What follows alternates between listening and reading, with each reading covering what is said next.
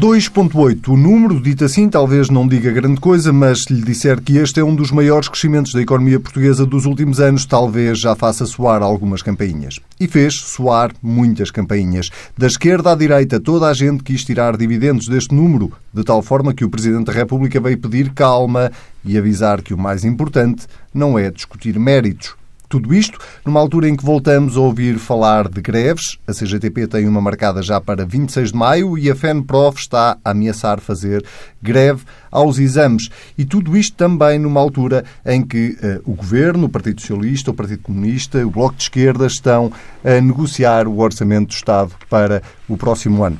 Bloco Central, com os suspeitos do costume, Pedro Marcos Lopes e Pedro Adão e Silva, sejam bem-vindos. Vamos começar por, pela notícia que marca de facto esta semana: 2,8% de crescimento económico no primeiro trimestre de 2017. Pedro Adão e Silva um, ehm, superou as expectativas ou o governo é que estava a baixar as expectativas para poder aparecer com uma boa Atenção que falar em expectativas, entretanto, o professor Marcelo Rebelo de Sousa aconselhou calma, mas quando chegou à Croácia já atirou 3.4. 3.2. Ah, foi? Acho Eu acho que foi 3.4.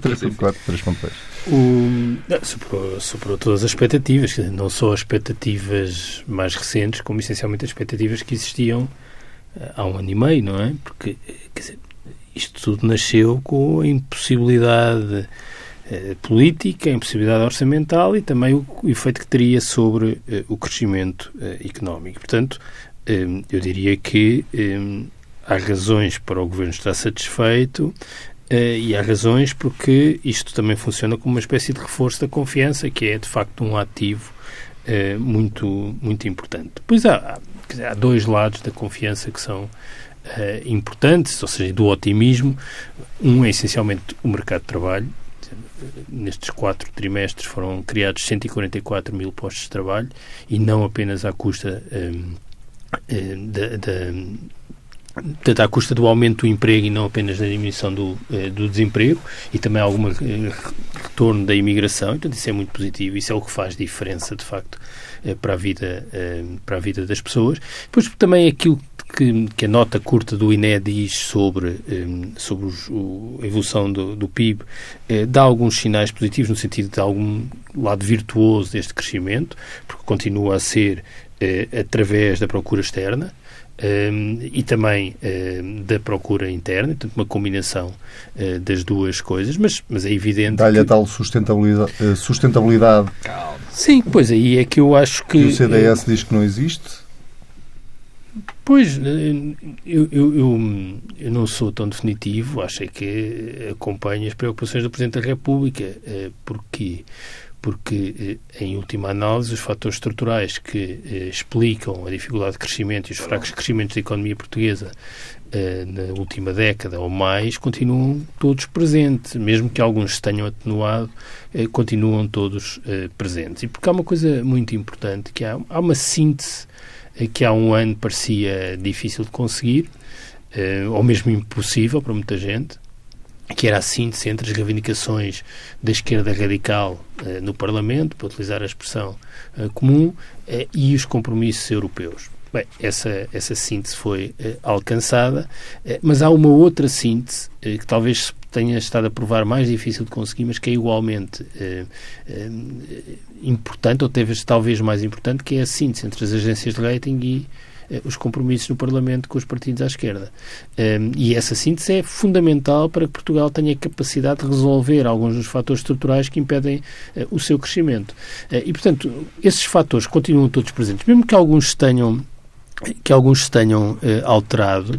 Eh, a verdade é que continuamos com um peso da dívida muito significativo, continuamos com eh, uma zona euro que está eh, institucional e politicamente eh, bloqueada, continuamos com o déficit de qualificações, continuamos com um padrão de desigualdades muito acentuado. E, portanto, com uma dívida muito a, elevada. A dívida, a dívida é, o, é o primeiro dos faros e, portanto, isso faz com que nós devemos ter cuidado quando olhamos para estes números e perceber que, aliás, podemos aproximar-nos de uma espécie de crise de sucesso. Uh, os números tão positivos uh, mostram que uh, a conciliação orçamental está a ser feita pelo lado da retoma económica, coisa que, aliás, sempre foi defendido pelo Governo. Aliás, um parênteses, porque é uma coisa importante, que entretanto tem surgido até nas reações dos partidos, é a ideia de que, bom, afinal, Mário Centeno abandonou uh, o seu programa. Uh, e esta ideia assenta numa coisa que eu acho que devo acho, quer dizer, que é, é, faz parte de um debate público quase indigente, que é achar que há uns que defendem a procura interna e outros as exportações. E quem defende a procura interna é contra as exportações e quem defende as exportações é, é contra, a procura, procura interna. É evidente que tem de ser sempre uma articulação. Agora, o que é evidente também é que eh, a procura interna foi eh, excessivamente secundarizada no passado recente e um dos problemas da zona euro é esta ideia absurda que é possível uma união económica com a dimensão da zona euro sem uh, estimular também a procura interna. Não é possível viver só uh, das poupanças daqueles para, para, os, para, os, países para os quais exportamos o conjunto da zona euro. Mas só para terminar, eu acho é que há uma crise de sucesso que tem implicações políticas. Depois à frente, se calhar, podemos falar Ainda um pouco não. mais disso. Pode, não, mas já tem, já está a ter. Eu acho que já está a ter. É, é, aliás, o Ricardo Cabral, esta semana no público, chamava a atenção: se nada for feito com este comportamento da economia, arriscamos-nos a ter um déficit zero e, e, e, esse lado de querer sucesso faz com que as reivindicações uh, aumentem. E a razão porque eu acho que já está a acontecer é porque eu acho que as greves que já têm surgido já são um indicador avançado disso mesmo. Pedro Marcos Lopes. Bom, é evidente que, que isto é um. É, enfim, para mim é é uma surpresa. Não, é mais do que surpreendente. Para mim, eh, constitui, quer dizer, eu acho que ninguém estava à espera que isto acontecesse. Se tivéssemos esta conversa, e tivemos aqui há um ano e meio, eu não jamais eh, acharia que, por aquilo que tinha à minha frente, pelos dados económicos, pelas questões políticas que eu pensava que pudessem, aconteceram em parte, mas já lá vamos, pudessem acontecer, achava esta, esta, este, este resultado completamente impossível. Houve, de facto, um conjunto de circunstâncias que ajudou a que este uh, resultado acontecesse. É evidente que a conjuntura externa é boa, é evidente que aconteceu que o crescimento do turismo uh, uh, continuou em, enfim, para números, superou todas as expectativas, e o turismo tem uma característica interessante porque o valor acrescentado é muito grande, enfim, em termos muito, muito gerais, porque normalmente tu, as nossas exportações, aliás, grande parte das nossas exportações uma parte, grande parte não. O nosso maior exportador, por exemplo, a Auto Europa, tem que importar muito para exportar depois. Uhum. O caso do turismo não é assim que funciona. Portanto, há aqui um. um mas, o, mas o, só, só um parênteses em relação ao turismo, Força. os dois, há, há, dois indicadores interessantes neste crescimento económico que, a meu ver, revelam alguns sinais eh, ao é mesmo tempo preocupantes. Também. Ah, não, não, não estou dizendo o crescimento. O cimento. As vendas de cimento cresceram 20%. Portanto, isso significa que eh, a construção é, indicador avançado. A, a, a, construção é um setor pouco produtivo, não é? Mas o turismo tem muito associado eh, crescimento do emprego na restauração por definição, o crescimento de emprego na restauração é, é um, tem poucos ganhos de produtividade e, portanto, é, não é propriamente é, um indicador de sustentabilidade. Bom, mas eh, isto em, em, em, E, obviamente, eh, além da, da parte internacional, obviamente que há aqui uma grande vitória do governo, que ajudou, através das suas políticas, isso é, é indesmentível, e conseguiu, em termos políticos, uma acalmia social que ajuda também a que estes processos aconteçam. Agora, e, portanto, isso já está mais do que dissecado, a surpresa, a parte económica. A mim interessa-me um bocadinho mais a, a, questão política. Em primeiro lugar, eh, há aqui uma quadratura do círculo, enfim, acompanhando o, o, programa onde o Primeiro-Ministro era participante, que foi conseguido, que foi essa capacidade que este governo teve de, eh, de ser fiel ao projeto e às linhas europeias, e, por outro lado, conseguir que a sua oposição à esquerda não causasse problemas ao Partido Socialista e ao Governo para que se pudesse aplicar a foi linha mais, Foi europeia. mais do que fiel, foi para lá daquilo foi muito que era fiel. Suposto. E, portanto, e eu, isto não tem qualquer intuito nem de, de, de, de publicidade ao, meu, ao, ao, nosso programa, nem de, nem de provocação política, eu acho que há uma estratégia quase de bloco central aqui a que o, o PC e o, e, a, e o Bloco de Esquerda se acomodaram.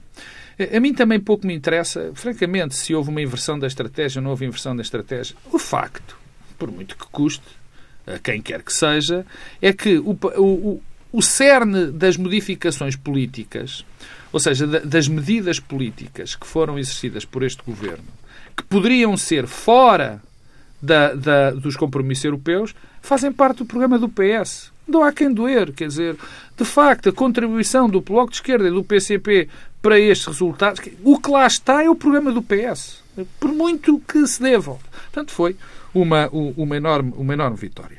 E já lá vamos depois à reação das, das, partidos. Das, da, dos partidos, mas há, há, há, há parte que eu quase me sinto, entre aspas, perdoa o egocentrismo, pessoalmente eh, eh, derrotado por isto. Não por a solução ter corrido bem, porque eu acho que era importante, em termos políticos, haver uma solução destas, eh, que criasse uma outra solução governativa. Mas eu nunca pensei, e continuo a não pensar, sou franco, que fosse possível a um país, que seja possível a um, um país como Portugal, neste caso concreto Portugal, ter os crescimentos sustentado, disto ser algo que vai permanecer enquanto as políticas europeias serem aquilo que ainda são. Enquanto o euro tiver este desenho institucional, enquanto uh, uh, as políticas uh, financeiras e económicas serem também aquilo que são. E, e nesse aspecto há aqui quase um, um, um paradoxo, quer dizer, porque há as pessoas que achavam que não se conseguia ir lá com as políticas europeias sentem-se, enfim, enganaram-se. Eh, não há outra forma de o dizer. E alguém, e por outro lado, percebe-se que, se calhar, era possível cumprir, era possível crescer economicamente e desenvolver a economia, mesmo com as políticas europeias. Há aqui uma espécie de, de paradoxo, um contrassenso. Eu acho que, de facto, isto não é sustentável, francamente. Acho enquanto que a Europa, enquanto a Europa tiver é a funcionar... a política europeia. Sim, não sendo a política europeia aquilo que é, os nossos resultados económicos não vão continuar deste, desta forma. Percebes? É, isto vai ter, isto não é sustentável porque não, é, não, não tem essa produção. Independentemente Deixa, da Deixa-me só acabar por, por, por, isto. Eu pegava também no que o Presidente da República disse e, e dizia, quer dizer, ah, os, o que é que mudou na nossa, na, na, em termos estruturais? Uh, toda a gente foge do termo reformas estruturais, com boas razões, porque durante, muito, durante alguns anos foram desvendidos. Não, foram desvendidos reformas estruturais que não eram reformas estruturais, não eram nada. Quer dizer, eh, cortar a eito nos salários não é uma reforma estrutural. Não, quer dizer, por amor de Deus, quer privatizar o CTT não é uma reforma estrutural, não é. Isso não, e, eu não estou a dizer que por devia ser privatizado. o anterior fez uma importante reforma estrutural. É a questão do, do, provavelmente do mercado de trabalho. Não, mas, não, mas, não, mas, mas, é. mas, já lá vou. Mas já lá vou. Essa não tem nenhum impacto já, no pois, não, pois não tem, é por isso que eu digo, quer dizer, não. Agora, os fatores problemáticos, e com isto termino, da nossa comunidade ainda permanecem. Já não faço, já não falo, porque já falei da questão europeia e do impacto que isto tem no nosso uh, crescimento futuro, mas nós temos a questão da dívida, que não é propriamente, que é estrutural, mas que pode ser resolvida a mais curto prazo, digamos assim. E depois, aquilo que continuam sempre a ser os nossos problemas. Produtividade, falta de estoque de capital, desigualdade, os passos que foram dados nesse, nesse sentido. Eh, dir-me-ás, foram dados passos definitivos para uh, cobrir estas nossas deficiências como comunidade? Eu diria que não. E enquanto isso não for resolvido, mais o problema da dívida, mais o problema da Europa, isto são fogachos que são importantes, que são bons, que, que, servem para muito mais coisas do que o próprio resultado, a nível da confiança dos investidores, a nível da confiança das pessoas, são muito importantes. O governo está, obviamente, de parabéns, como está toda a comunidade, mas eu acho que são fogachos. Pedro, qual é a reforma estrutural que o anterior governo ah, fez? Ficaste curioso. Claro. Disseste isso para criar, para criar, expectativa. Não, é, e é por causa dessa reforma estrutural que eu não tenho uma leitura otimista nem sobre estes valores, nem sobre. Hum, tenho uma leitura otimista, mas não excessivamente otimista sobre estes valores. É que a única reforma estrutural do anterior governo foi dar cabo da economia portuguesa. Foi mesmo a única coisa que o anterior governo deixou de estrutural. Eh, e porquê que eu digo de estrutural? É que apesar destes crescimentos, nós ainda não regressámos ao valor do produto que tínhamos em 2008.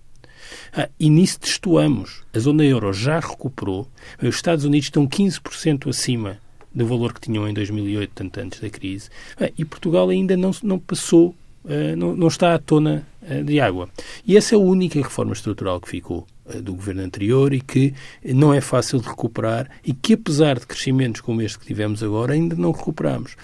O que, aliás, significa que nós precisamos de continuar com crescimentos deste ritmo ou até superiores. Deixa-me só, eh, nos exemplos que o Pedro estava a dar há pouco, eh, não falámos, por exemplo, da reforma do IRC, que depois, entretanto, ficou, caiu por terra. Não, Estou não, a dar não este caiu, exemplo. Não caiu, porque há uma parte da reforma do IRC. Uma parte que foi concretizada, mas depois concretizada. Não, foi, não foi finalizada. O Partido Socialista abandonou esse, esse acordo. Pois. Estou a dar o exemplo do IRC eh, só para em teoria, era uma reforma que poderia ajudar a economia portuguesa. eu, eu teoria, acho que, é?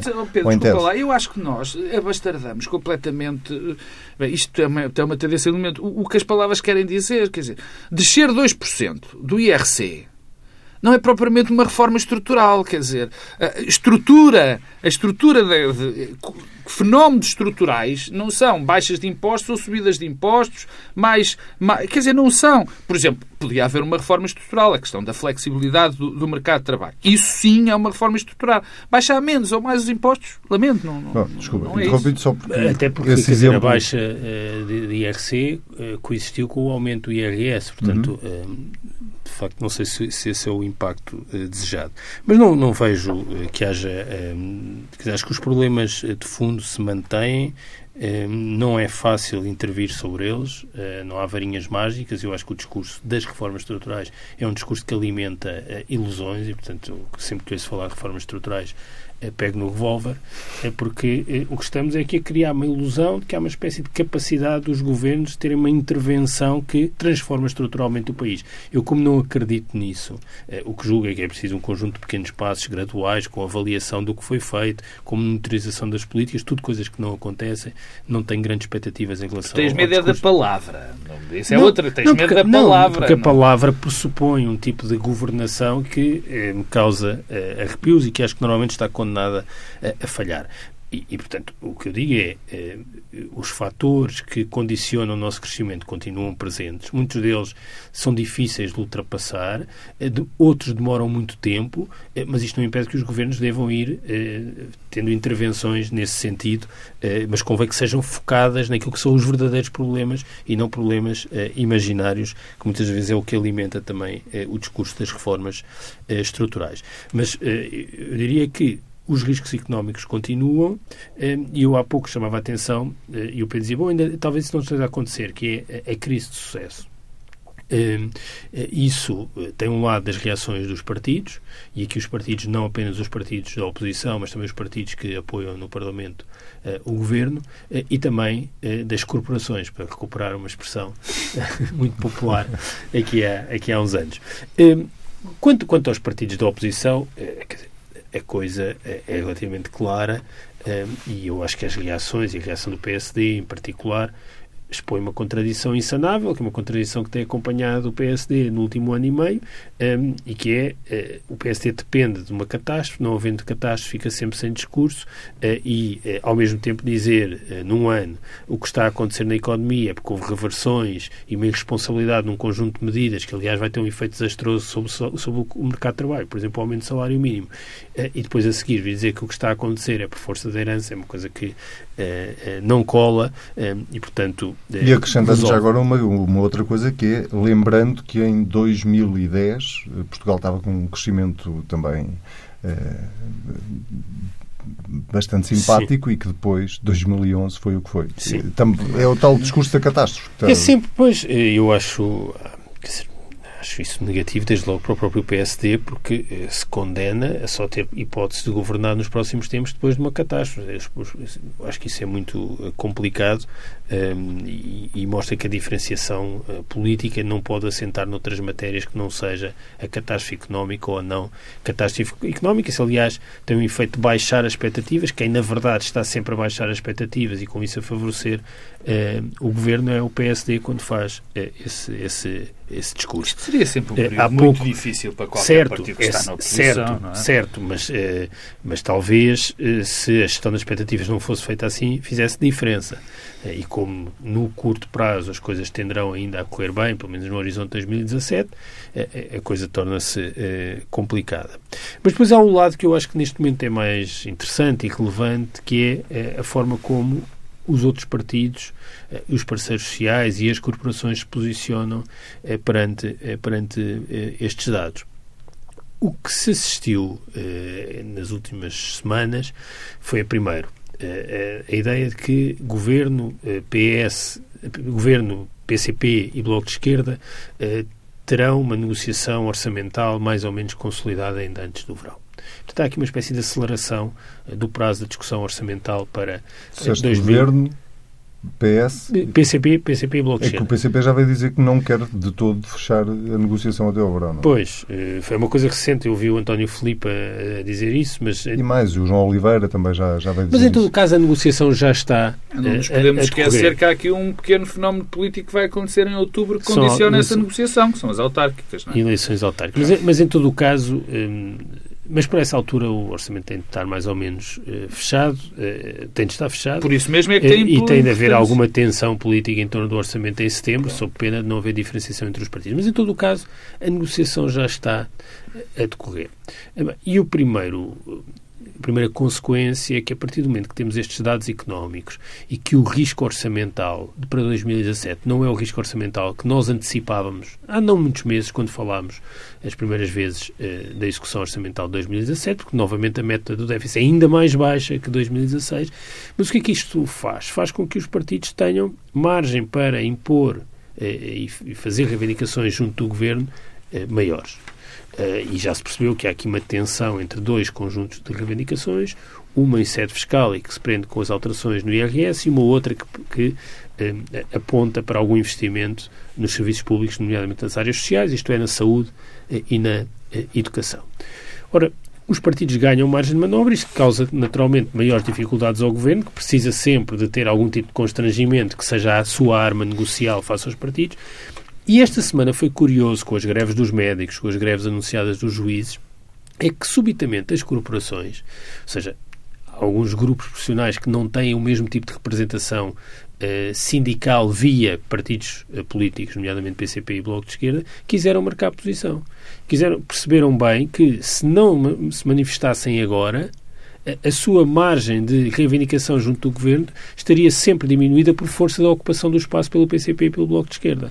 Eh, e, portanto, eu vejo esta eh, mobilização política e social que está a decorrer nas últimas semanas mais como uma crise de sucesso do que propriamente reivindicações no sentido de, eh, do protesto. Uhum. Uh, e porque dizer, eu, se fosse magistrado. Está toda a gente médico... a fazer o seu caderno de encargos para o orçamento. Não, é, eu acho que é um bocadinho bem, eu acho que é bem mais profundo. Deixa-me começar pela, pela oposição que está no governo. Então vai ao fundo assim. da questão. não, não, não vou.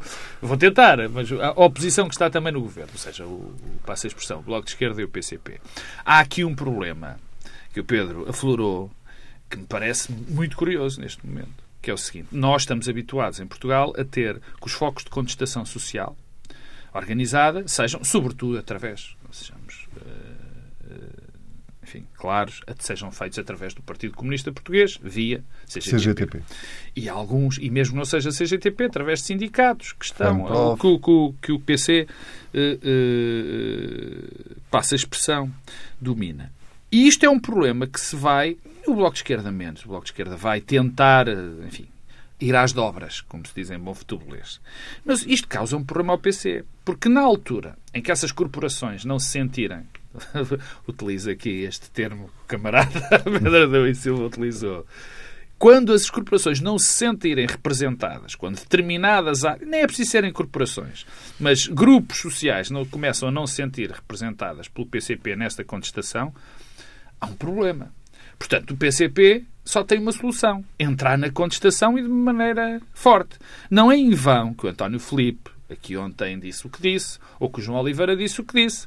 Quer dizer, é, é fundamental para o Partido Comunista, para a própria existência, para a própria delimitação do seu espaço ideológico, apresentar-se como o a vanguarda da contestação. O que cria um problema para o PCP. O Bloco de Esquerda vive num limbo diferente, quer dizer, vive num, vive num limbo, quer dizer, francamente. O, o, Bloco de Esquerda há de sempre tentar arranjar um, alguma coisa porque não tem esse impacto em termos de grupos sociais, não vale a pena. Mas tem alguns, por exemplo, há um setor que está hoje particularmente mobilizado eh, e que é um foco importante de contestação e até porque afronta também a base eleitoral desta solução política, em que o Bloco de Esquerda tem grande penetração, que é tudo aquilo que tem a ver com o meio universitário eh, bolseiros, pós-docs, eh, professores. Isto não é uma questão eu, tão marginal, porque são exatamente grupos com uma capacidade de amplificação. Acredito, acredito que tenham eh, essa capacidade de amplificação. É, mas repare, mas... é um dos temas que está em cima da mesa quando se fala é da onde, é, é, onde, é onde o Bloco de Esquerda pode ir, acho, francamente. Não só, querendo... só, só perguntar o Mas... seguinte: eh, as autárquicas, o não, calendário das autárquicas. Era aí que eu ia. É, o, autarca, o calendário das autárquicas. Sim, o calendário das autárquicas influencia sempre, porque tem que haver uma delimitação ideológica, uma, uma, uma, uma autonomização da agenda que vai criar constrangimentos à negociação do orçamento. Mas ter, ter o orçamento fechado até ao verão, ou seja, não confundir a discussão do orçamento com a oh, discussão autárquica. Oh, prejudica oh, e beneficia Não, quem? eu vou dizer, porque é que isto está a ser acelerado? Estamos em maio, estamos a acelerar isto. Porquê é que está a ser acelerado? Para que não caia em cima das autárquicas. Porque quanto mais Mas isso esta... convém mais ao Bloco e ao PS do que não, convém ao PCP? Não, isso não convém... Para eles não, convém, isso não convém a ninguém. A questão, do, a questão da geringonça é nada disto com... Quanto mais problemas existirem... É, porque é, um, é, um, é uma carta que nunca se sabe, não se sabe o que é que está por baixo. É uma carta virada para baixo. Nós não sabemos, no momento em que isto, enfim, acabar, quem é que vai sair melhor ou pior. Neste momento, se houvesse problemas, eu sei quem é que ficaria pior. Era o Bloco de Esquerda e o PC, porque os resultados. E o PC e o Bloco de Esquerda sempre disseram: este não é o nosso governo. Sempre. E continuam a dizer: este não é o nosso governo. Portanto, isso é uma situação onde. Mas neste momento, não convém a nenhum dos três, a nenhum dos três, deixar a negociação para mais tarde. Parece-me evidente. Porque não querem que isso contamine as próprias eleições e, ou que as eleições, ou melhor dito até, contaminem o, o, o governo. Portanto, então achas que o PC está a fazer bluff? Não, quer dizer, o PC convém. Não, o PC não está a fazer bluff. O PC está a fazer duas coisas que eu acho fundamentais para o Partido Comunista. É manter manter-se como a vanguarda, peço desculpa do termo, a vanguarda desses, desses determinados setores, sem que isso possa pôr em causa o seu apoio ao governo. Quer dizer, isto não é um bluff, é uma é, uma, é, é, é política, é tentar conciliar as posições. É, no PSD e, e, no CDS, o CDS tem estado muito distante do, do, do debate, na minha opinião, mas o, isto é muito. Quer dizer, qualquer. Mesmo que o PSD tivesse uma estratégia bem definida, bem delineada, bem uh, comunicada, é um período muito difícil para a oposição. Quer dizer, não há, quando os resultados são os melhores resultados de, de, há muito tempo, quando se sente confiança, quando parece que o país está a florir, é evidente que a oposição fica sem discurso. Mas tu estás com o Pedro Adão e Silva, ou seja, eh, não há nenhum mérito no, nesta fase, não há nenhum mérito que se possa atribuir ao anterior. Não, não estou, não, não estou, Ainda bem que eu só, eu só desvalorizei. Houve, uma reforma estrutural que foi destruir a economia. Eu, desvalorizo, eu desvalorizo é o papel das reformas estruturais. Não, isso, eu, desvalorizo, é, eu desvalorizo é o papel é das um reformas discurso, estruturais é, e ideias que são é um propagadas já, são coisas diferentes. Não estou é um a dizer... discurso já antigo do Pedro e, e, e, e tenho que admitir absolutamente eh, de coerente. E, Dizia o mesmo quando era. Absolutamente coerente. Eu tenho, eu, eu, mas eu, eu dou-me a liberdade de interpretar o que o Pedro pensa e o Pedro não gosta da palavra. Porque, quer dizer, reformas estruturais, o que é que são as reformas estruturais? São reformas que permitam com que déficits estruturais da nossa sociedade, como a desigualdade, a produtividade, a falta de stop capital, etc, etc, se muda as qualificações, que estão ligadas muito à produtividade, como sabes, que estejam, que, que haja reformas que conduzam a que isso melhore. Pedro chama-lhe outra coisa, chama-lhe pequenos passos em direção ao objetivo. Mas, eu chamo-lhe reformas. Mas essas reformas não, eu digo que não. 2,8% de crescimento económico no primeiro PSD, trimestre deste ano não oh, resulta oh, em nada oh, do tal claro arrumar que a casa, também resulta. a casa. Oh, Pedro, oh, oh, Anselmo, quer dizer, há aqui coisas que eh, nós temos uma...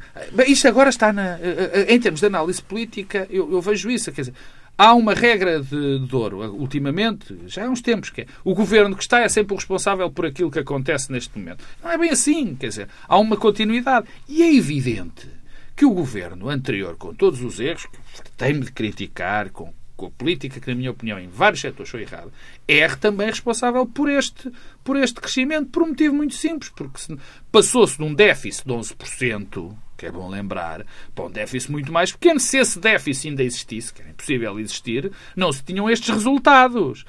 Perguntas de outra forma. Será que se poderia ter feito de outra, de outra maneira durante esses anos da aplicação do programa? Eu acho que sim.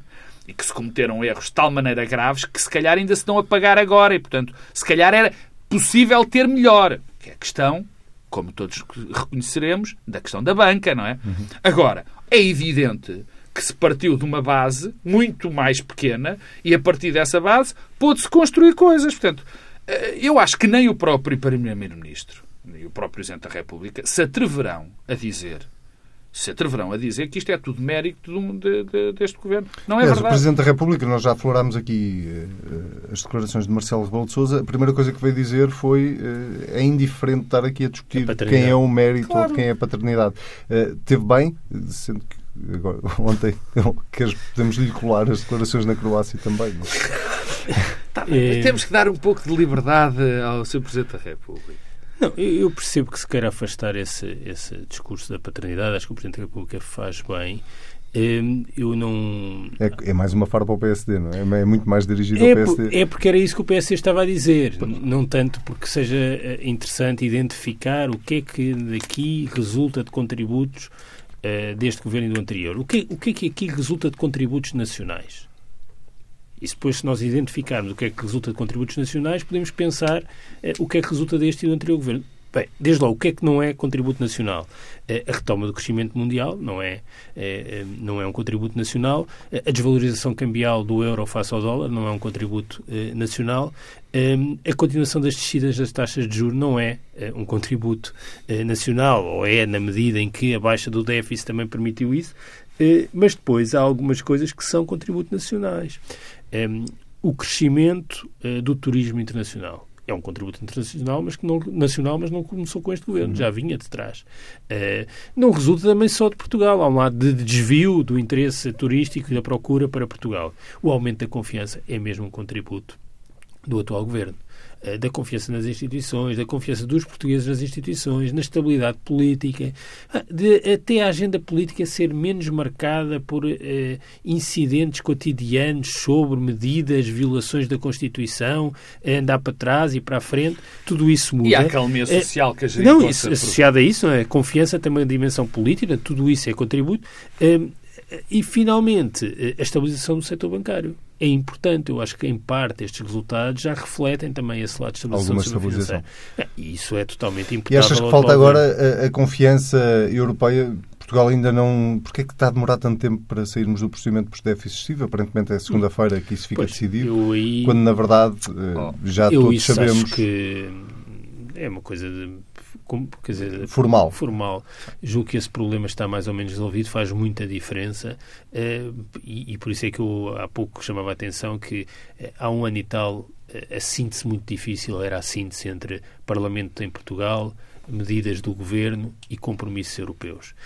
Essa síntese foi alcançada. A Europa, neste momento, não é um problema, pelo contrário, Portugal é visto como um exemplo de que a Europa permite e revela alguma flexibilidade na forma como os países gerem a sua concessão assim, agências... O que é o grande problema? É, é, de facto, essa síntese que foi possível com a Europa ainda não foi alcançada com as agências de rating. Nós estamos a sair do procedimento por déficit excessivo, mas continuamos sem ter o rating revisto por nenhuma das agências. E isso é fundamental é para... Fundamental. Bom, Zé, me deixa-me... Para dar a, volta, bocado não? É? ficou com, conversas, como diz o outro, com umas cerejas e, e, faltou da parte do PSD uma coisa que, que a mim me, me, me perturba.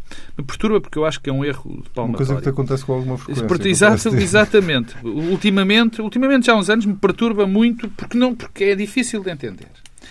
A questão é esta, quer dizer, eu já disse que era um período muito difícil para o PSD, é evidente. Uh, o que não ajuda é a disparidade completa de discursos, quer dizer, Ontem a culpa era toda nossa, a, austeridade, o governo tinha dado cabo da estratégia do antigo governo, agora já é, isto só resultou porque, eh, eh, devido às reformas estruturais do, do passado governo. Quer dizer, e ninguém se entende. Pelo menos é preciso uma, uma estratégia coerente, que as pessoas percebam. Dizer, esse é parte do discurso, que eu acho fundamental. Pode ser, o Adão e Silva muitas vezes elogiava, elogiava entre aspas, o, o, o Passos Coelho porque, nesta fase, porque Passos Coelho ao menos dizia Era o diabo, era a estratégia. Portanto, não tinha outro. Isto não, não... Era coerente. Era coerente, quer dizer, portanto, não... Nada a dizer. Agora, até essa coerência se perdeu. Mas há outro aspecto que é extraordinário que eu não percebo como é que o PSD ainda, ainda não percebeu. É que sempre que Maria Luísa Albuquerque aparece, eu parece que vejo os votos a sair dali da Lapa, quer dizer, a voar, papéis que saem.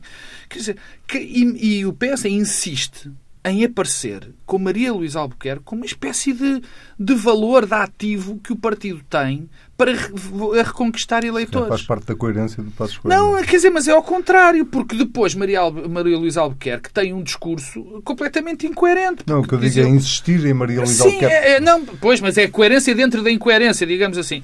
Que é algo que, quer dizer, se não se percebe, a dada altura, as pessoas dizem, ah, contam as políticas, as, as pessoas enfim, ao menos. Não, neste momento o Partido Social Democrata tem um problema de rostos.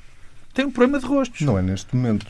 Pois, ainda bem. Ah, é, é para, para, que tu vejas que eu te posso dizer, para, para concordares comigo quando eu digo que tenho um problema em relação ao PSD nesse termo estratégico. Quer dizer, é fundamental aparecer. Porque estes rostos quer podem ser as pessoas mais competentes do mundo. Quer dizer, estão. Vocês estão tal... lá, essa discussão começou no Congresso. Quer dizer, exatamente. PSD, estão de tal maneira marcados. Estão de tal maneira marcados. Estão de tal maneira marcados que não, quer dizer, não há hipótese. Quer dizer, ainda esta semana, Maria Luísa Albuquerque na comissão, quer dizer, eu estava a ver aquilo e disse, uh, com certeza que a senhora está a dizer tudo aquilo que acha e está convencida destas verdades todas, mas o problema é que aquilo não chega. Não chega. Muito bem. Pedro Marcos Lopes, Pedro Adão e Silva, voltamos a falar dentro de uma semana. O Bloco Central fica por aqui. Já sabe, pode ouvir as vezes que quiser. Basta ir a tsf.pt ou comentar com o hashtag TSF Bloco Central. Até daqui uma semana.